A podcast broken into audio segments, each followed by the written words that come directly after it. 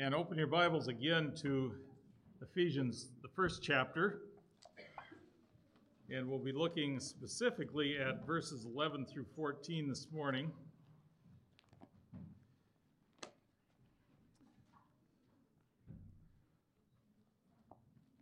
A little context for us before we jump into the verses here. It's always good to understand kind of the bigger picture as we come to a passage like this. Um, think of the book of Ephesians in two parts, if you will. The first part, chapters 1 through 3, really tell us who we are in Christ. We, we all need to have an identity, and if you're a believer in Christ, uh, your identity is spelled out very clearly in chapters 1 through 3. It tells you who you are in Christ, and we all need to know that. We need to know who we are. The last three chapters then tell us, in light of who we are, how do we live then? And obviously, we know we need to know how we should live, um, but that becomes much more clear to us and makes a lot more sense when we first understand who we are. In fact, the whole Christian life could be summed up in a very simple statement that I've heard in the past, and that is you just need to live like who you are. And so, if we understand who we are, then that's how we live. And of course, the details of that are what we work out every day in our lives. Um, as we get started looking at these verses, I want to relay to you a little piece of history, a little piece of American history here. There was a lady in American history who went by the name of Hetty Green. And Hetty Green was called America's greatest miser. You know what a miser is, right? Have the, have the first nickel you ever made and are still pinching it very hard. The buffalo is crying for mercy on that nickel. Well, she lived in the early 1900s, late 1800s, early 1900s. She died in 1916, obviously a long time ago. When she died, she left an estate valued at $100 million. In 1916, that was a lot of money. It's still a lot of money, right? $100 million. But Hetty Green was so miserly that she ate cold oatmeal because it was too expensive to heat the water to warm it in her mind. Her son had a severe leg injury, but she delayed getting treatment for his leg because she was trying to find a free clinic. In fact, she delayed so long that his leg had to be amputated. Now, that's a picture of somebody who doesn't know the resources that they have, right? What a tragedy that she died with $100 million in her estate. Her son loses her leg, and she never knew what it was like to eat warm oatmeal. Well, for us as Christians, we don't want to fall into the same kind of trap there in living in a way that really doesn't represent who we are. And you've read in, in the Bible that we have riches in Christ, right? And actually, we're going to talk about some of that this morning.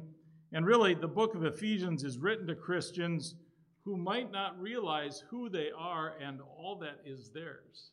And so we don't want to be those people that don't realize what is ours and we aren't really living like who we are. So, the riches of Christ is what we want to focus on this morning, and that's what we're going to look at in verses 11 through 14 specifically. So, um, if you look there in your in your copy of the Bible, you'll see that um, immediately in verse 11, and in fact, I'll just le- read 11 through 14 again to get our, our minds in the right place as we're thinking about who we are in Christ. Verse 11 says, In him we have obtained an inheritance, having been predestined according to the purpose of him who works all things according to the counsel of his will, so that we who are the first to hope in Christ might be to the praise of his glory. In him you also, when you heard the word of truth, the gospel of your salvation, believed in him and were sealed with the Holy Spirit of promise, who is the guarantee of our inheritance until we acquire possession of it to the praise of his glory. Let's, uh, let's just take a moment at at this juncture and just pray that God would open our minds to the truth of the scriptures here. Father, thank you for, again, the privilege of worship. Thank you for your word that we have so freely available to us. And Lord, I just pray that this morning these verses would become more clear to us and we would realize just the immense value of the inheritance that is ours in Christ. In his name we pray. Amen.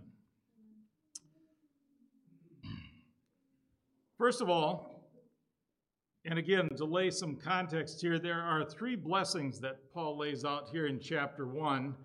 And uh, they go back to the beginning of the chapter, but uh, really we'll, get to the third blessing here in, in verse 11. But the first blessing that he lays out is in verses 3 through 6, if you just look back there. And the first blessing that Christians have that Paul is laying out here is your election. Your election. Look at verses 3 through 6 quickly. It says, Blessed be the God and Father of our Lord Jesus Christ, who has blessed us in Christ with every spiritual blessing in the heavenly places, even as he chose us in him before the foundation of the world, that we should be holy and blameless before him. In love, he predestined us for adoption as sons through Jesus Christ according to the purpose of his will. Very clearly in those verses, you were chosen in Christ before the foundation of the world. God has a master plan, and you were part of that plan, and He chose you. There's, there's a couple of terms that are used here, uh, and it, it's uh, good for us that Paul uses these terms. The first one is that He chose us. We understand that what that is, right? I mean, He chose you specifically, and that that kind of uh, paints the picture of how personal this was. And then uh, it also tells us in verse 5 that he predestined us for adoption. This is God's plan that he put in place before the foundation of the world, and you were a critical part of that plan. Is that a blessing for us or what?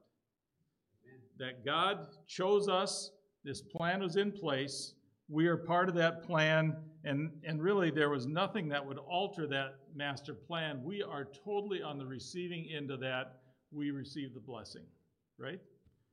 Well, there's a second blessing that is mentioned in verse 7. Look again as we're headed toward verse 11 here. It says, In him we have redemption through his blood, the forgiveness of our trespasses. And really, uh, verse 7 is tells us what the second blessing here is it's the redemption that we have. And we have that redemption, as you know, clearly through his blood, right? We've been redeemed, we have been made a part of his church, and we have uh, really received forgiveness, it says there, according to the riches of his grace. All of what we've experienced because of God's redemption is really the second blessing that he's talking about. And then we come to blessing number three in verse 11, and that's really what we want to focus on today.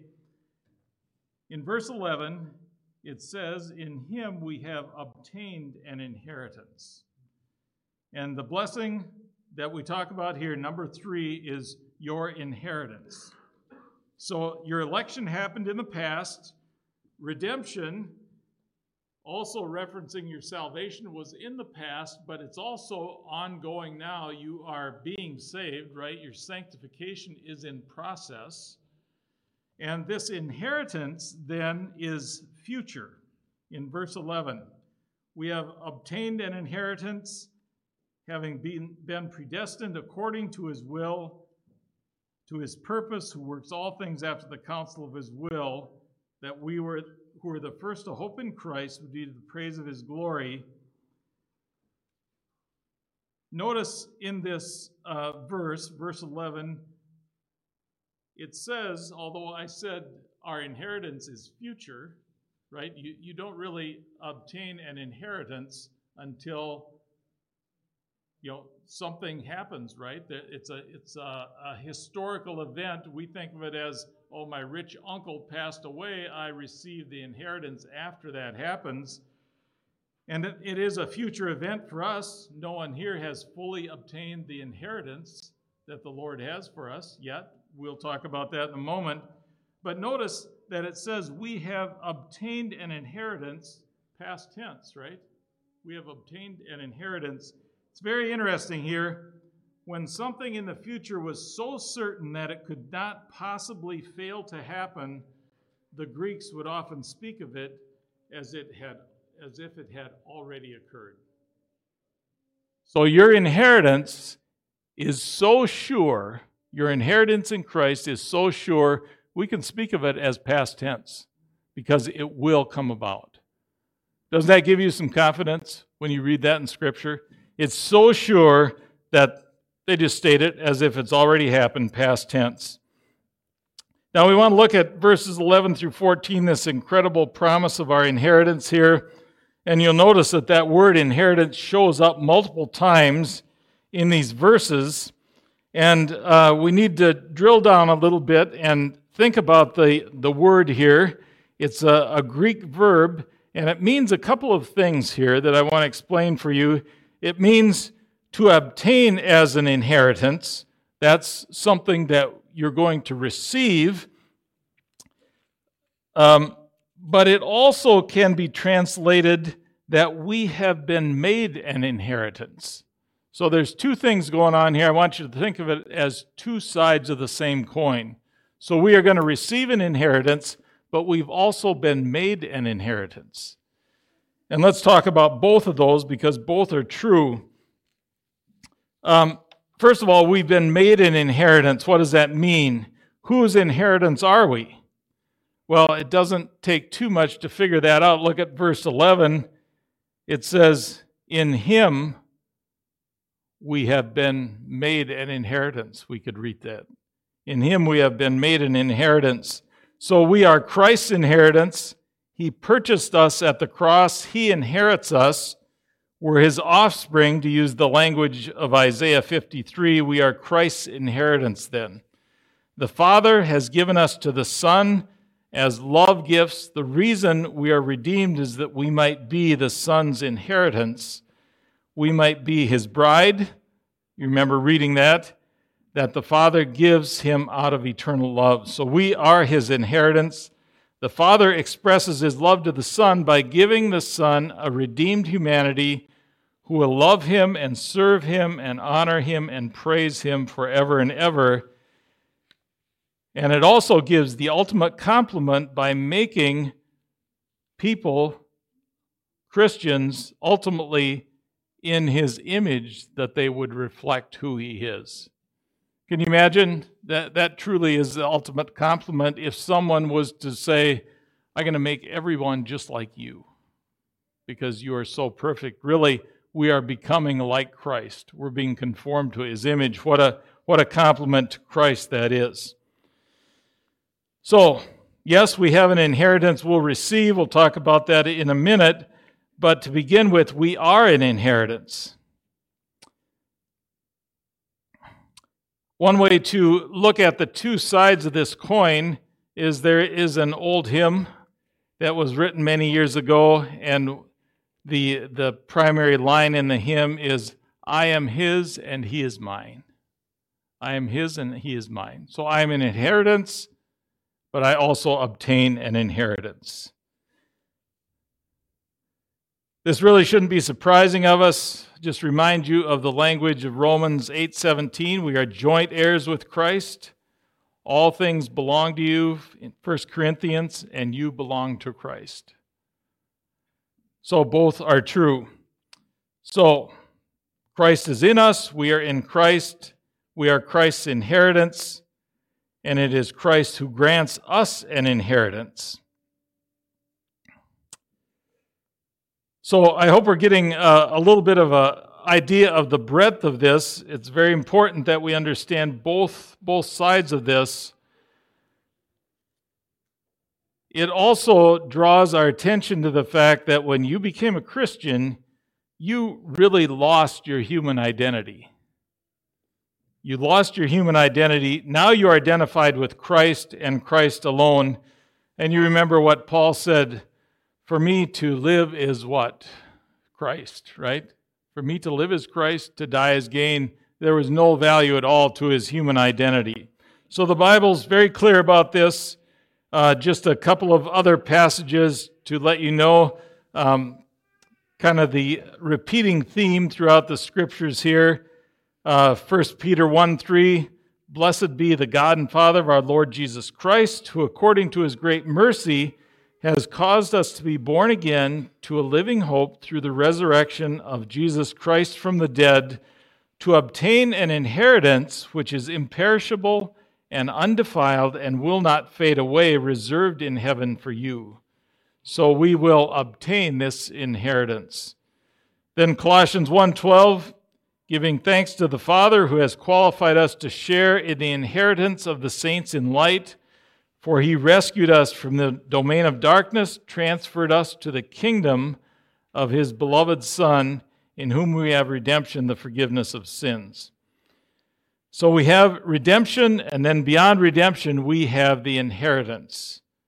We're qualified by the work of Christ to share in the inheritance of the saints in light. And uh, just one last one here, Colossians 3:24, knowing that from the Lord you receive the reward of inheritance. So,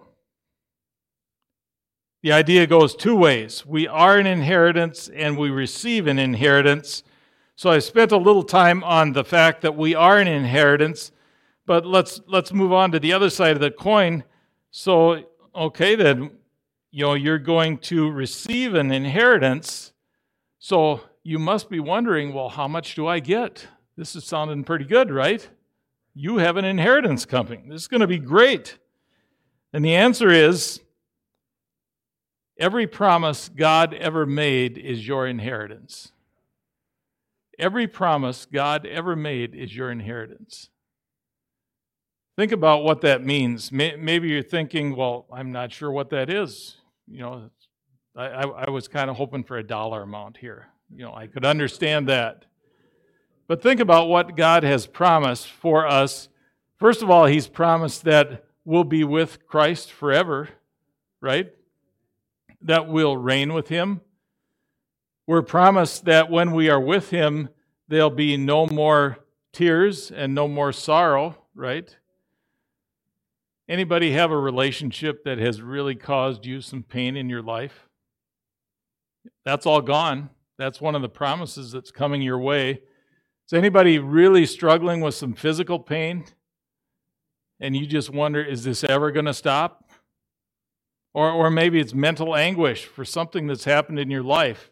Is, is that with you forever? All that has been promised to be taken away when you are with him in glory.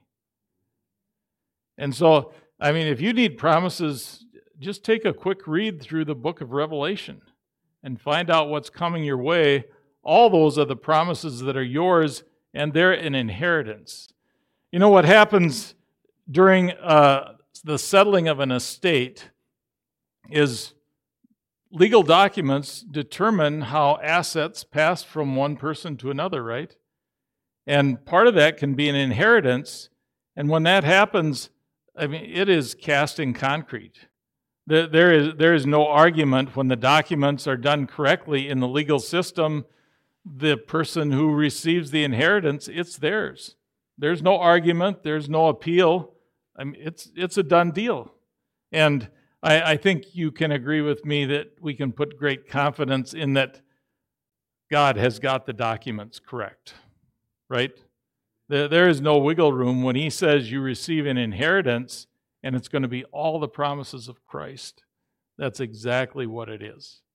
And so we really have something to look forward to here. Um, in 1 Peter 1, it says that God, through his divine power, has granted to us everything pertaining to life and godliness. Everything. What does that include? Everything, right? Everything.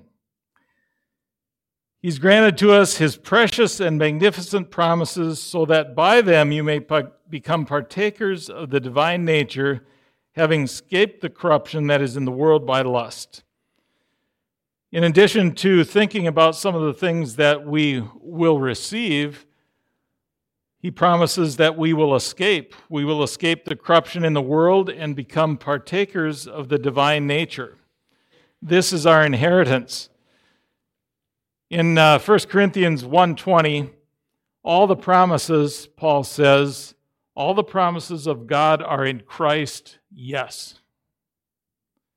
And so you can start listing off the, the things that you're wondering about. Am I going to be forever with Christ? Yes. Am I going to uh, have peace like I've never known? Yes. Am I going to get, get the fulfillment that I've looked for my whole life? Yes. And you can go on and name whatever else it is that has been incomplete in your life on this earth, and it will be complete there. Whatever you can name, Paul just says the answer is yes. Whatever it is that Christ has promised, it will be there. So, this inheritance idea goes two ways. We've been made an inheritance, we'll receive an inheritance. It's God's way of just sweeping everything up and saying, it's all going to belong to Christ, and Christ belongs to you, and you belong to Him, and it's all yours. By the way, I think it was back in 2015, there was a best selling book. I hesitate to call it a Christian book, but the title of it was Your Best Life Now. And let me tell you, this is not your best life now. As good as you think you have it, this is nothing. The only way this is your best life now is if you're not a Christian and you're going to hell. Then, then this is your best life now. But for you as a Christian, this is nowhere near your best life now. Just wait till you have your divine inheritance. Then we're talking about your best life. So, Let's look in more detail at this inheritance. Just three things to consider here.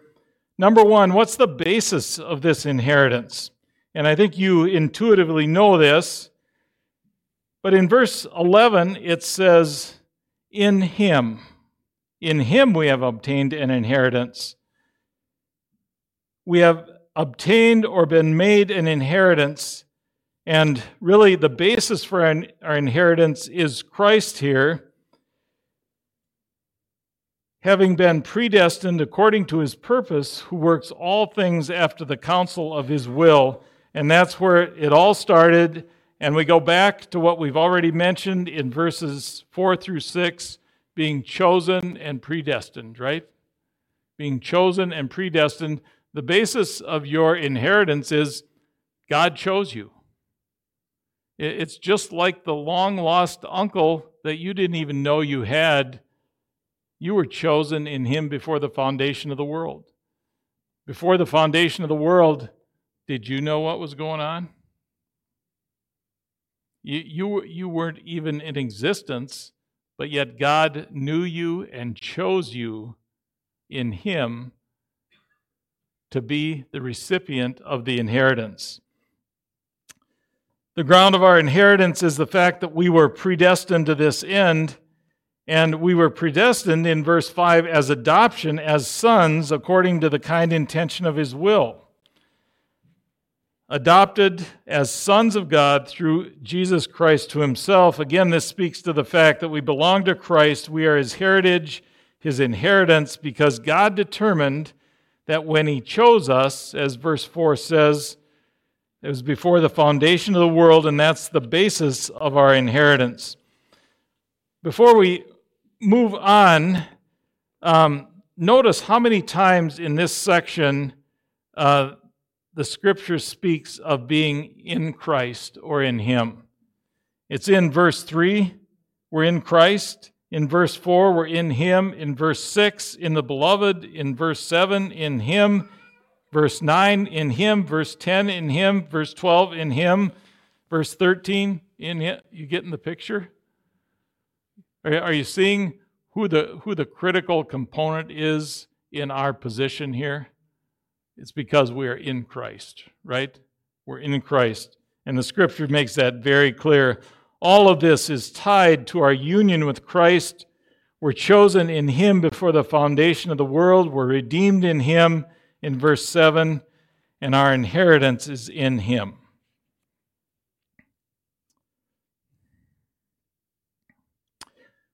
So this all starts with our, our predestination or election. But just a reminder here that predestination or being chosen doesn't absolve you of your own responsibility. And how do we know that? Uh, because as we read through this passage, 11 through 13, um, we're reading about uh, we've obtained this inheritance, we've been predestined according to the purpose of his will. And then in verse 12, uh, we were the first to hope in Christ to the praise of his glory. In verse 13, in him also you heard the word of truth, the gospel of your salvation. And then at, at this juncture, you read that, and then we believed in him. So we're going along, and everything is of Christ. He chose us, we were elect, all these things were coming our way. It's all in Christ and done by Christ. And finally, the gospel of your salvation, then your part comes into play. Then you believed. And so the sovereignty of God in salvation is not totally divorced from our believing. It seems in our human minds that how can these two possibly go together? And I think that's the whole point is that humanly we can't reconcile these things. And maybe you have some problem with that. But on the other hand, aren't you glad that God's mind is infinitely more capable of understanding than yours? And so both are true. God is sovereign in salvation. He chose us, He predestined us, but yet, when the gospel is presented, a person must believe, right? And just because those are irreconcilable in our minds um, doesn't mean they aren't true. It just means that we have some limitations in our human understanding. Just understand that that's what the scripture says and that's what true what is true and that's the way God has laid it out in scripture that should be enough for us rather than needing to understand that fully. So, the basis of our inheritance is this predestination, being chosen, and then we believed, and it started with His purpose. And um, there's an interesting word used here, and the, the word uh, is the, the original word in the Greek here is the word that we get horizon from, and it means to mark out the boundaries. And God literally marked out the boundaries of all the people that he would save and would be included here, really among the saved, among those who would receive that inheritance. They were in God's plan and in God's will and in God's purpose and in his mind, and their being chosen and redeemed was all part of his plan, and they were with him, and he died for them and now they live in Christ and will be perfectly joined to Him in the future. And so all of this is part of God's plan. By the way, in verse 11, it says that um, we have obtained an inheritance, having been predestined according to the purpose him, of Him who works all things according to the counsel of His will this, uh, this phrase here, who works all things after the counsel of his will, um, has a very interesting Greek word there. We can learn a lot just by looking back at some of the original language. And of course, most of us don't understand any of that. But the word used here is energeo. And it's not a stretch to understand that that means energizes. Energizer bunny, right? And the idea here is whatever God plans, this was God's plan, choosing you, predestining you from the future, from, from eternity past, before the foundation of the world. That was His plan. It's no problem for God to bring that about. What God plans, He energizes, He makes it happen. Sometimes that's not true with us. I have a great plan to make something come to pass, right? But I, ju- I just couldn't bring it about. I didn't have the energy to see it through. I didn't have the resources. Something fell apart, right? That never happens with God. God has the energy to bring about the plan that He has put in place. He energizes everything according to His plan.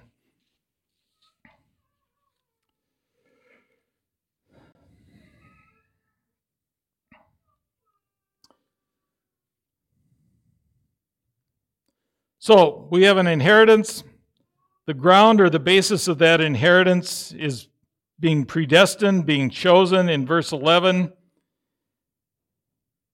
And the ground of that inheritance is also, according to verse 13, believing. Your responsibility is not to figure out God's predestined plan. Your responsibility is to believe.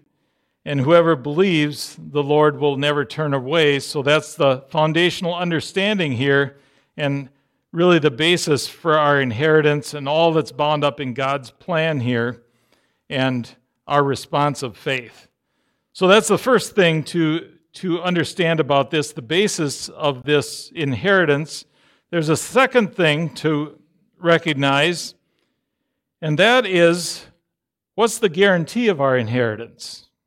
What's the guarantee of our inheritance? In verse 13, at the end, it says,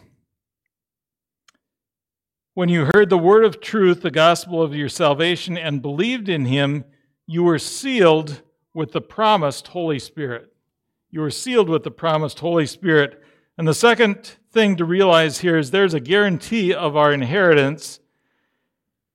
And that guarantee is the Holy Spirit of promise, who's given as a pledge of our inheritance with a review to the redemption of God's own possession.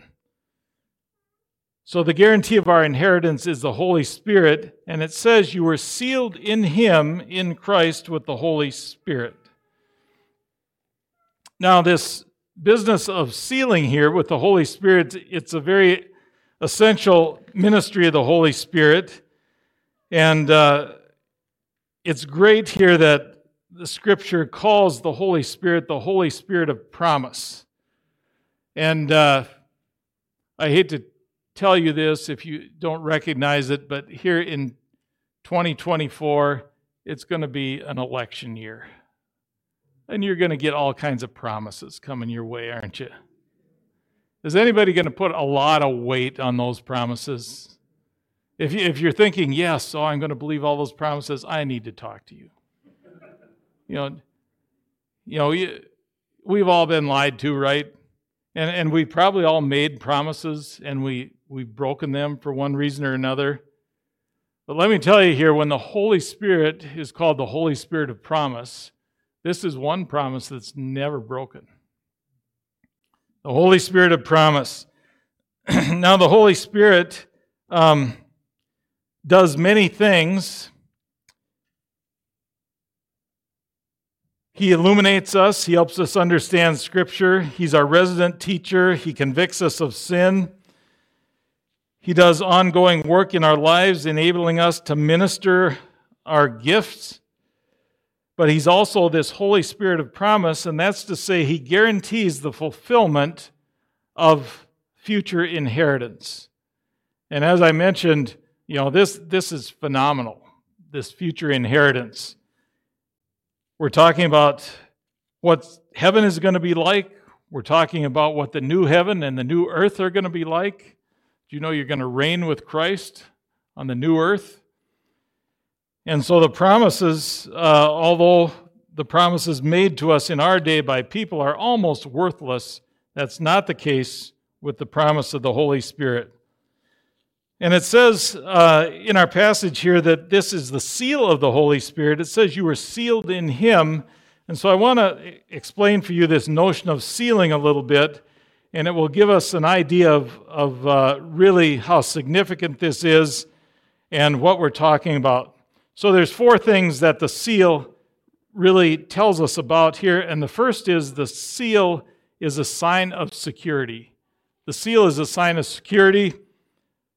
A good example for us here is back in Daniel chapter 6. This is where Daniel ultimately gets thrown into the lion's den. During this uh, period of time, if a man had a signet engraved, it was his identifying mark. And that could be on a ring, it could be on a medallion, but that was unique to him. And when, when he used that, uh, it was his stamp. And so he could verify any legal document. And uh, when the king commanded Daniel to be confined, the king wanted everybody to do exactly as they're supposed to, of course, bowing down to him, and Daniel didn't do that. And so Daniel was ultimately put into the lion's den, and there was a seal put on the lion's den then, on the entrance of the lion's den, and no one could break that seal. What it meant was that the seal could not be broken unless the person breaking the seal had power greater than the king. And so the king sealed the tomb, and as you know, Daniel survived the night in the in the uh, lion's den, right? And uh, but no one could break that seal. Similarly, on Christ's tomb, uh, that was sealed with the Roman seal, which meant that no one could break that seal unless they were greater than Caesar. No one could break the seal unless they had more power than Rome. And by the way, a power greater than Rome opened the tomb, right? And so really it doesn't violate what we're thinking at all about the seal here. And that was a way to secure something in those days. And that's exactly what the seal of the Spirit is. We need to realize that we are secured when it talks about being sealed by the Holy Spirit. We are secured and secured by the Holy Spirit, and no one has greater power than He does. No one can break the seal. So that's the first thing the seal represents here. The second thing the seal represents and represented in the Jewish culture was a sign of being authentic. You know what authentic is, right? Is the real deal, the real thing. You remember back in 1 Kings 21, Ahab wanted Naboth's vineyard, and through Jezebel's deception, she got it for him by writing letters and sealing them with Ahab's seal. So it appeared to everyone like the letters were coming from Ahab. And this was the official mark of authenticity, the royal signature. So the idea here is that God's seal secures us, and He seals it so that the label on us is that we belong to Him. We are legitimate, authentic sons of God. So we are secure and authentic, being His genuine child. There's a third thing the seal indicates, and that is ownership. And again, an example from the Old Testament, Jeremiah chapter 32, God instructs Jeremiah to pur- purchase a piece of property, and he, God wants him to have that property and wants his descendants to have that property. And so the seal was applied to a land transaction as evidence of new and valid ownership. And this is really a great picture here because the Spirit seal declares the transaction of salvation as divinely official and final. We are owned by God. so the seal means we're secure and we're authentically children of God and we're owned by Him. And there's one final thing that the seal represents, and that is a sign of authority. And uh, again, here, an Old Testament example the story of Esther, when the king wanted to give Haman the delegated power to kill the Jews before he really knew what was going on, and he sealed it with a signet ring. And later on, things changed, of course, and he was confronted with what Haman was doing. And he get, then he gave to Mordecai and Esther his pledge and promise to protect the Jews. And he sealed this, and it was a symbol of authority, essentially saying, You can carry out this action you have the authority delegated from me, the king said. And so that's kind of what the, the seal represents there. So, as we think about this sealing of the Holy Spirit, it indicates for us security, authenticity, ownership, and authority, and, and really a very strong guarantee of this inheritance that's coming our way. So it's the Holy Spirit of promise who secures us and our inheritance. And uh, one other comment here before we move on and that is in verse 14, the Holy Spirit is given as a pledge, not only a seal, but a pledge. And what is the pledge here? Well, there's a couple of things to realize about the pledge. One is that it represents a down payment. Whenever you sell anything of value, let's say a piece of property or a vehicle, you know, it's one thing for me to say that, oh, I want to buy it from you. It's a whole nother thing if I put some money down, right? When I put money down, I'm committed. I'm gonna I am gonna buy that from you. I don't want to lose what I put down, right? And so this idea of a down payment is really a, a, good understanding of what's happening here. The Holy Spirit is the first installment our, on our inheritance that's yet to come. Okay? So we can be sure that the inheritance is coming our way. The other thing uh, to realize about this business of a pledge is to understand it as uh, in, in the culture it was used to, to uh, describe something similar to an engagement ring. So the Holy Spirit's not only our down payment for our future inheritance, but also the engagement ring that means we are the bride and we will be married to the bridegroom, Jesus Christ. Just a, a little free advice for young girls here who are not married yet. If a young man says, Oh, I'm really interested in you, maybe we have a future together, you can kind of take that, you know, for what it's worth. Don't get too excited about that. But when he gives you the engagement ring, now we've got something to talk about. Now you can look forward to there actually being substance in the relationship, right? And that's similar to what we see here with the engagement ring idea with the Holy Spirit. So, as a believer, I think you know that your best life is yet to come.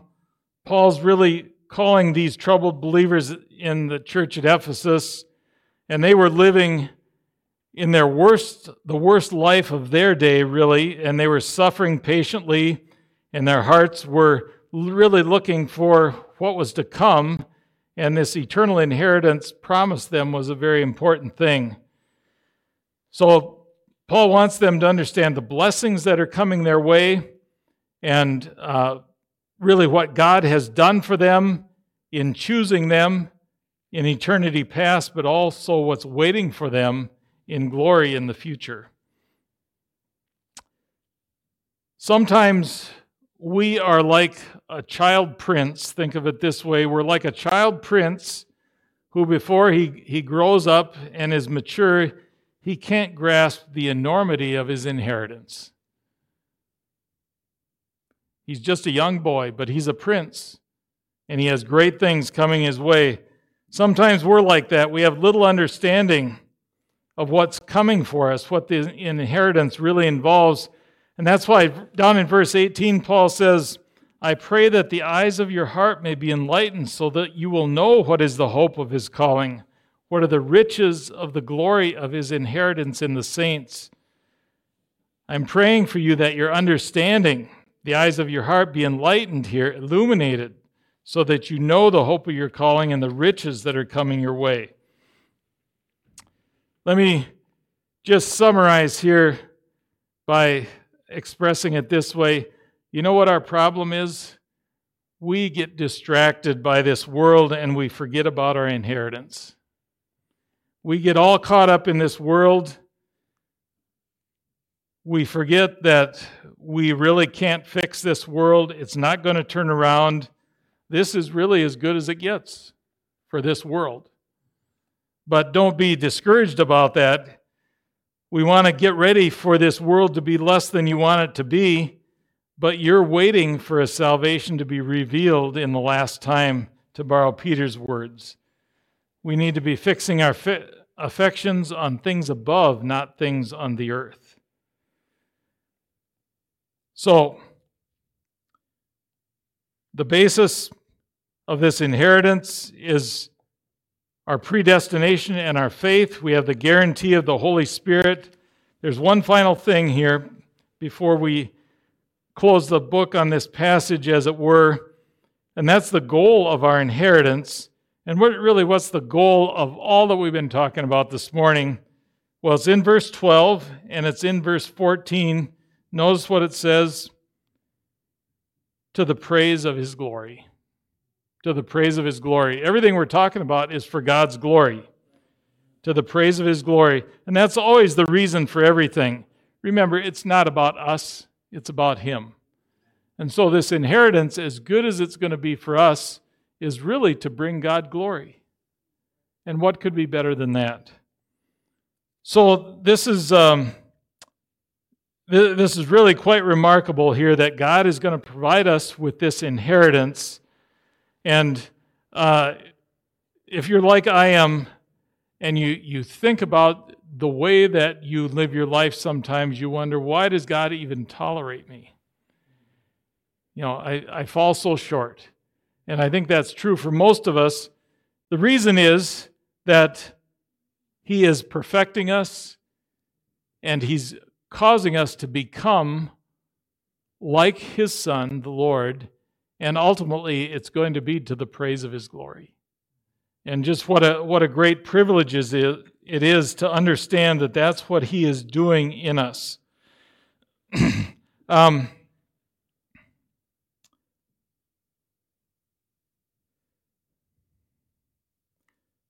Think for, think for just a moment here uh, about heaven. Um, you know, ultimately, uh, our inheritance will be fully realized there. Um, I want you to understand, though, that uh, heaven is not about you getting your own mansion. It's not about you traversing New Jerusalem and checking out the streets of gold or anything that you've read about. It's about having you made like the Son of God so that you can fully satisfy who you were meant to be and you can fully bring him the glory that's due his name. And people, unfortunately, sometimes think, uh, well, isn't it going to be boring in heaven? What are we going to do? Well, we have no idea what it's going to be like to be free from sin and to be experiencing pure and holy worship in His presence. And trust me, you will never tire of doing that because that's what we were made to do. By the way, that will be your best life. That'll be your best life. I'll ask you to stand, allow me to pray, and we'll be dismissed this morning.